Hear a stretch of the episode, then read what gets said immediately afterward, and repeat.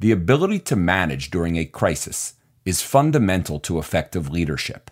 As Chief of Staff to California Governor Gavin Newsom, Ann O'Leary finds herself leading a statewide team as they engage in a battle to control the deadly spread of coronavirus.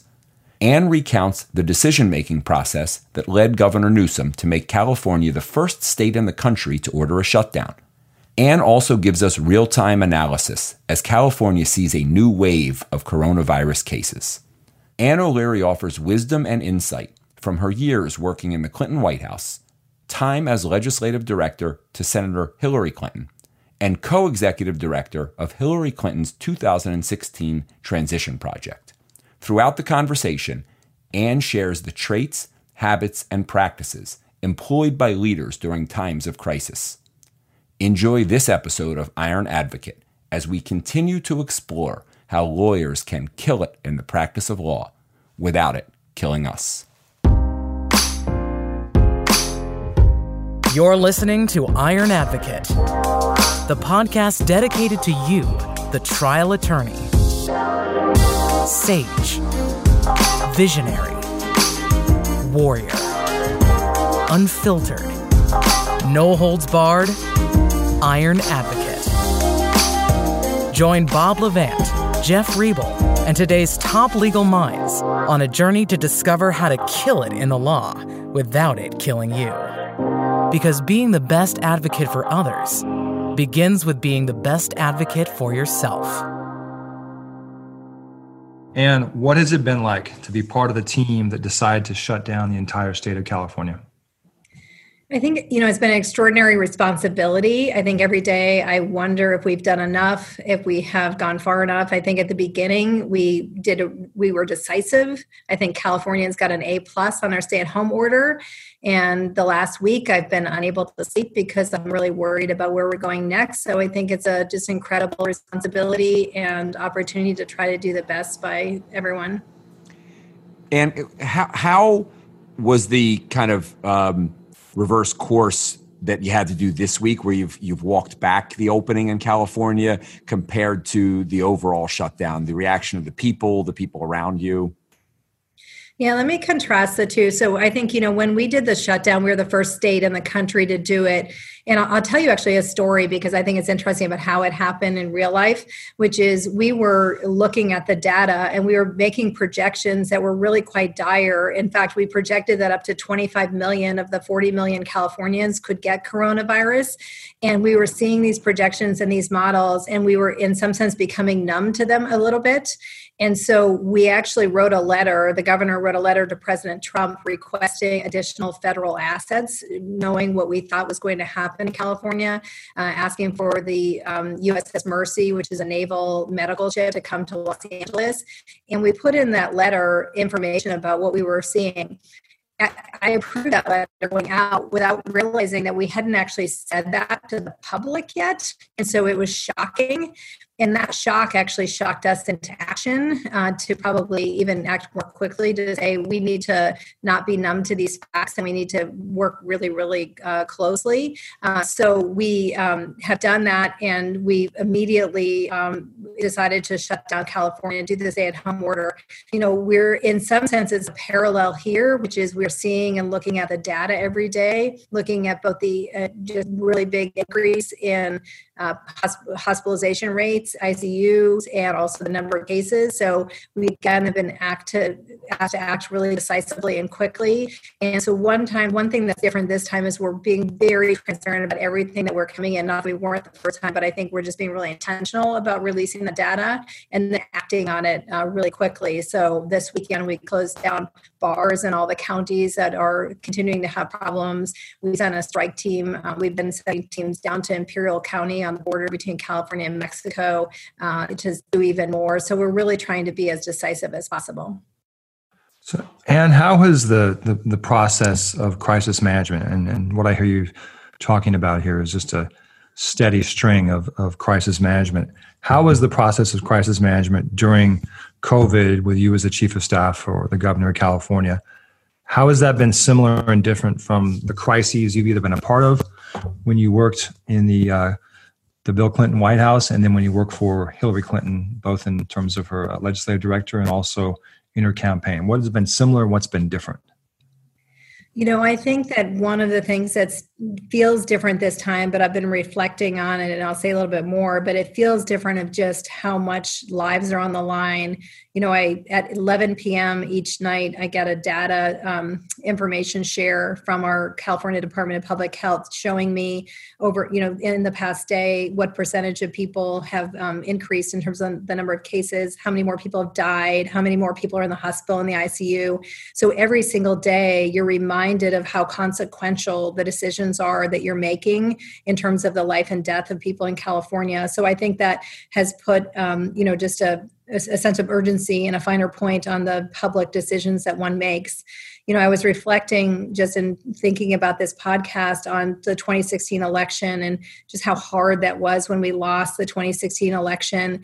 And in some sense, I, I think my, my initial gut reaction was, well, when you're in a campaign, that's not life or death.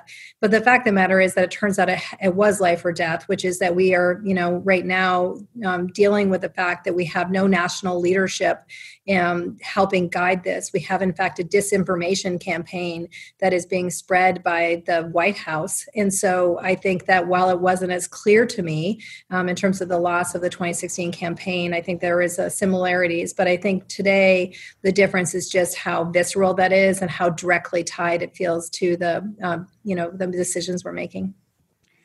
And having spent so much time around President Clinton uh, Hillary Clinton, Governor Newsom, and in times of crisis, what what are the hallmarks of a great leader and their personal practices during times of crisis? Yeah, so I think that one of the things that I would say three things. One is just um, empathy, really making, really understanding deeply what the people that you're elected to serve are going through, um, and understanding that and feeling it. I think makes a big difference. And then the other thing that I would say that all three of the people have in common um, is a just real sense of intellectual curiosity, never feeling like you have enough information and always wanting more, which is a really positive thing. Making sure that you're learning what's happening around the globe, you're relying on experts, you're on your own, not just looking at your briefing book, but consuming every piece of news you possibly can so you can learn better, know more, ask more, ask better questions. And I think all three of the people that I've worked for have done that. And I think it's really critical.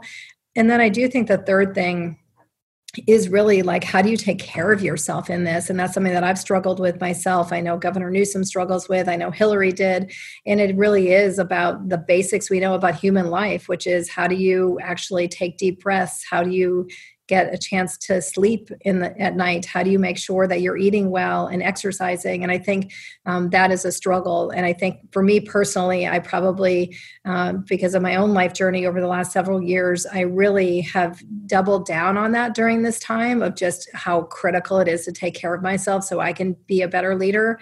And I think I've, you know, certainly learned that lesson over some time. And tell us how you do that, because that's uh, one of the foundational pieces of Iron Advocate is helping helping folks see how somebody with the kind of greatness that you have actually does it on a day to day without going through every bit of your schedule. Tell folks what you're doing right now to take care of yourself.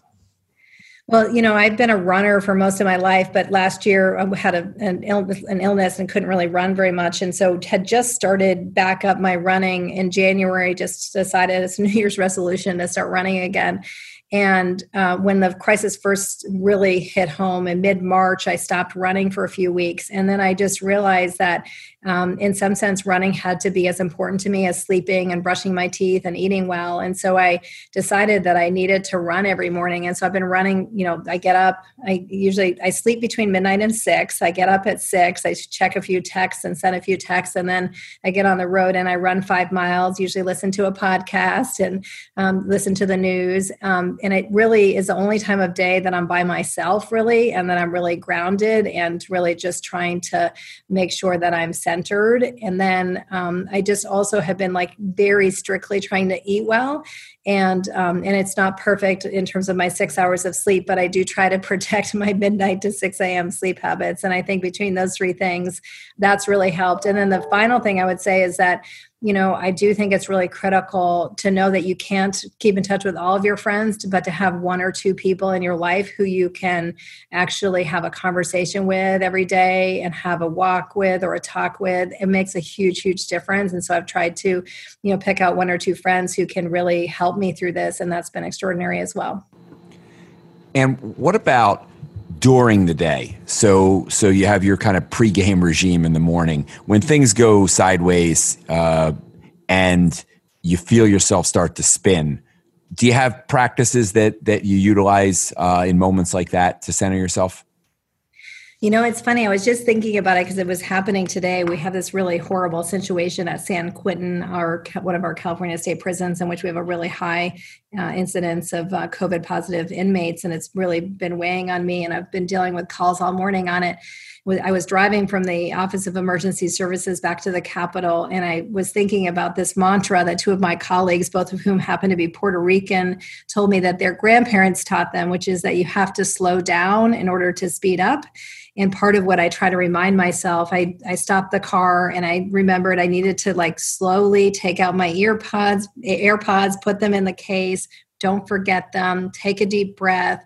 Continue on. And so i actually have the mantra where i always remind myself slow down to speed up. Like don't rush through this. Take a deep breath. Make be mindful about what your movements. And so i think that's one of the things i've been trying to do that two of my colleagues said to me at the very early stages of this crisis.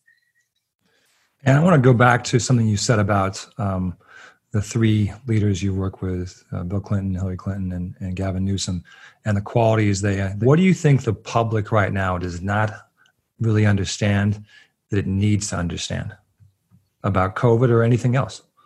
Yeah, I mean, I think there's a couple of things. One is I think that there is still this idea that came out very early from the White House, and they're they're you know reintroducing it, which is that you know this is really just the flu. Don't worry about it. Um, so that one I think is really important. And the other one is just this like you know your personal freedom should be above everything else, meaning you shouldn't wear masks.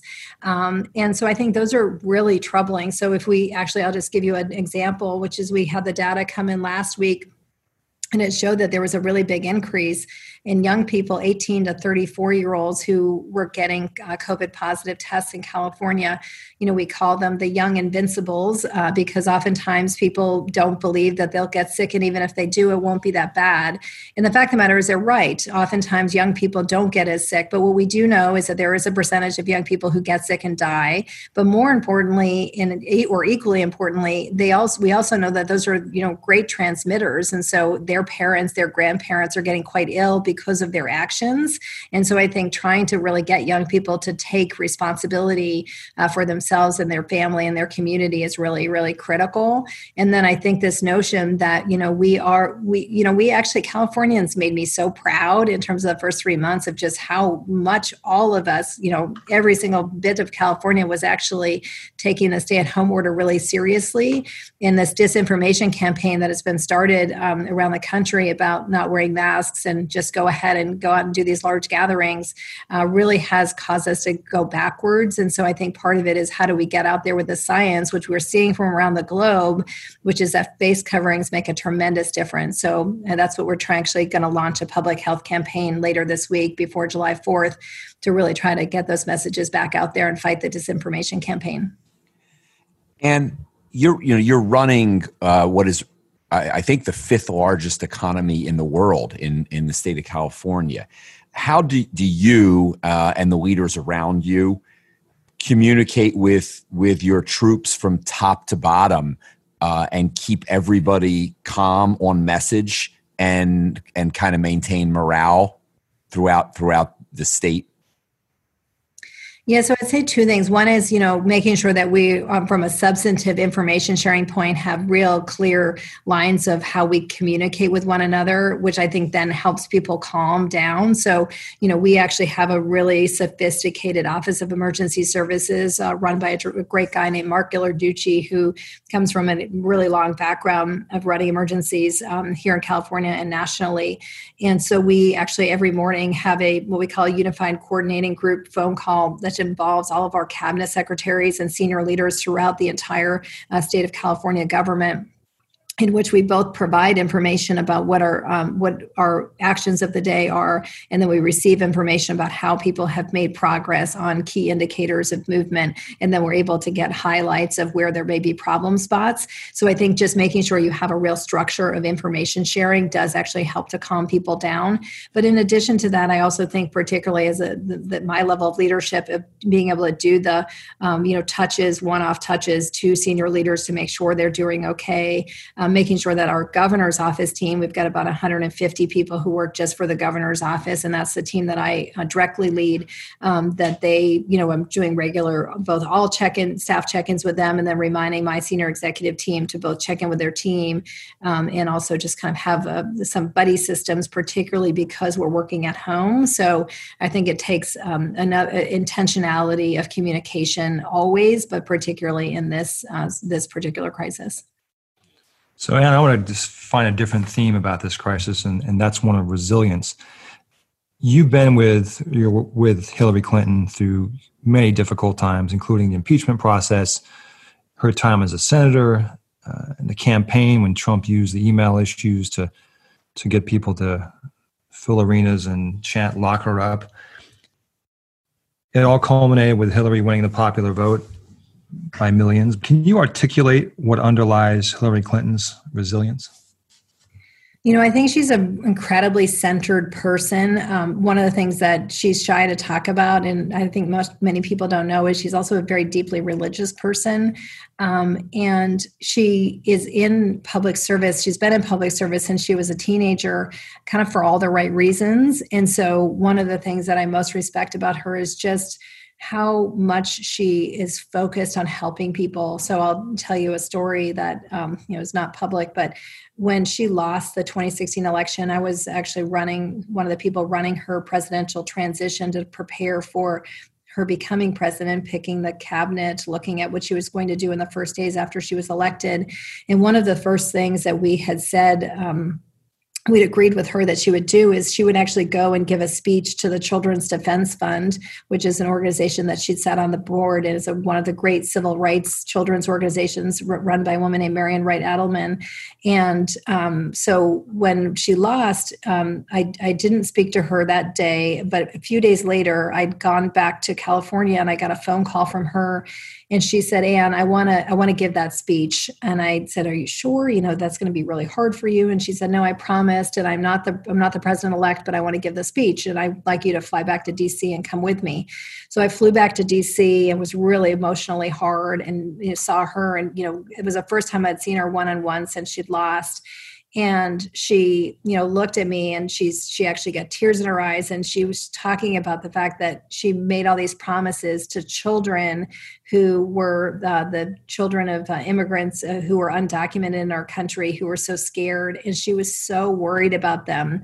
And that's the thing she was worried most about. It wasn't about you know the fact that she personally wasn't president or any you know kind of prestige that goes with it. It was about the fact that you know how how could she break this promise to all these young people? And i think that that spirit of wanting to help and to be so driven by that is really the thing that keeps her going every day. And i think she's you know found other ways to do it but i think it really is um, incredible core centeredness of her mission of her life. What would you say to lawyers out there young and and not so young that they can and should do to stay in touch with with that kind of um, internal compass so that the law doesn't um, doesn't doesn't grind them down the way it can?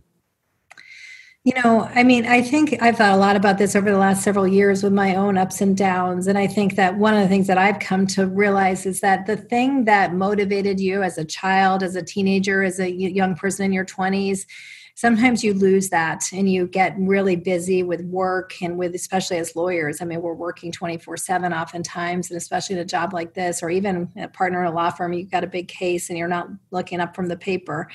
And what i would say is that i think whatever you know whatever got you going in the first instance and got you up and got you excited and um, that, that you should just touch base with yourself and remind yourself. So for me really the two things are you know, I would say three things reading, running, and hiking. And those are the moments in which I can self reflect and think about how I'm doing. And, you know, especially with reading, you get new ideas, new thoughts. And I think, um, whatever is your whatever is your jam i think you have to remember that no matter how busy you are you have to take the time to do those things so that you can be self-reflective in the moment. And you also i mean helps you do your job better and be a better person. And i think sometimes we just forget to take care of the of our you know bodies and our souls during this. And i think that's just something that i've been really trying to be mindful about so, Ann, speaking of, of, you know your career, and you said you've had your ups and downs, and, and you've had a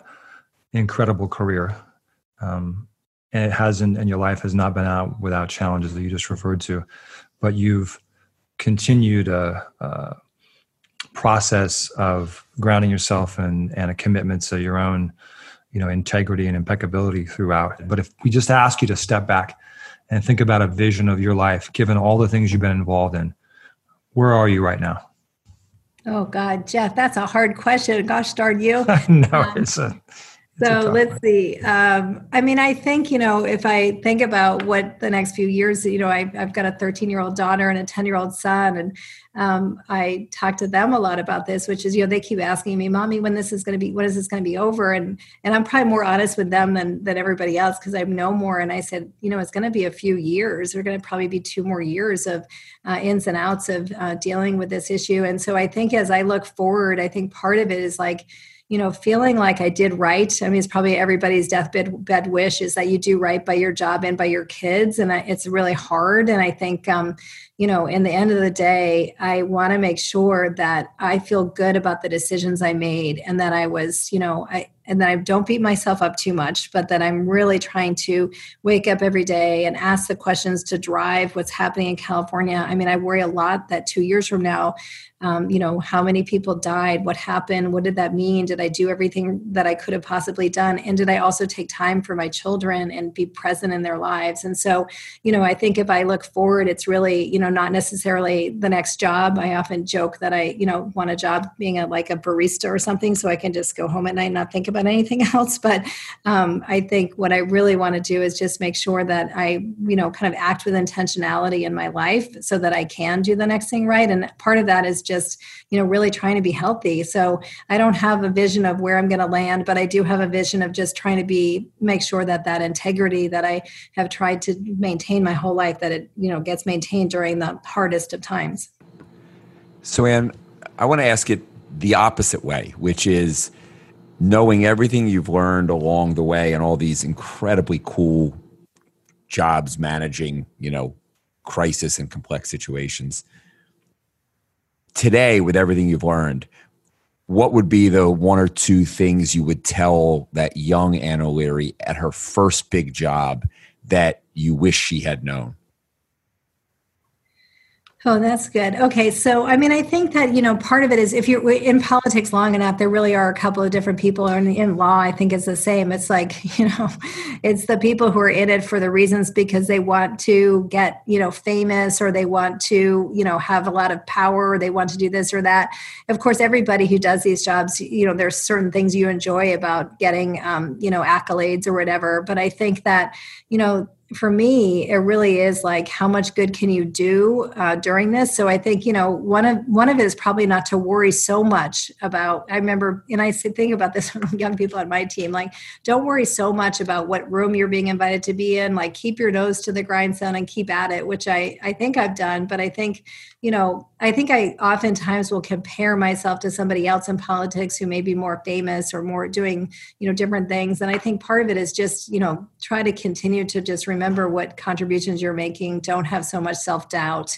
Um, you know, make sure that you just keep at it. So I think probably the self doubt thing is like, you know, anybody I grew up in a you know a family that was involved in politics, but we certainly you know were not wealthy and had a lot of um, wonderful Irish American dysfunction, I shall say. And so I think um, part of it is like oftentimes like the you know imposter syndrome of feeling like you don't belong um, is hard. So I think part of it is when you're young is just remember like okay, well now you've got to a place where you do have power. Like you can you can sit and use that power in really good ways, and don't keep doubting yourself. Is what I would say. Let me ask you a question about that, Ann, because you're, you're touching on something that I have found to be um, very pervasive among very successful folks, which is they do oftentimes have a lot of self self doubt, and it's very counterintuitive. And it doesn't make sense to somebody on the outside when they see the position and success they've had. How have you dealt with your own self doubt? What's been a if you had a to kind of come back to what Bob has said, that the younger you and who had these self doubts, how would you talk to that younger you just about self doubt? I mean, I think that the thing that I feel like one of the things I've been most successful in my life at is actually having really deep and meaningful friendships that have really carried me through.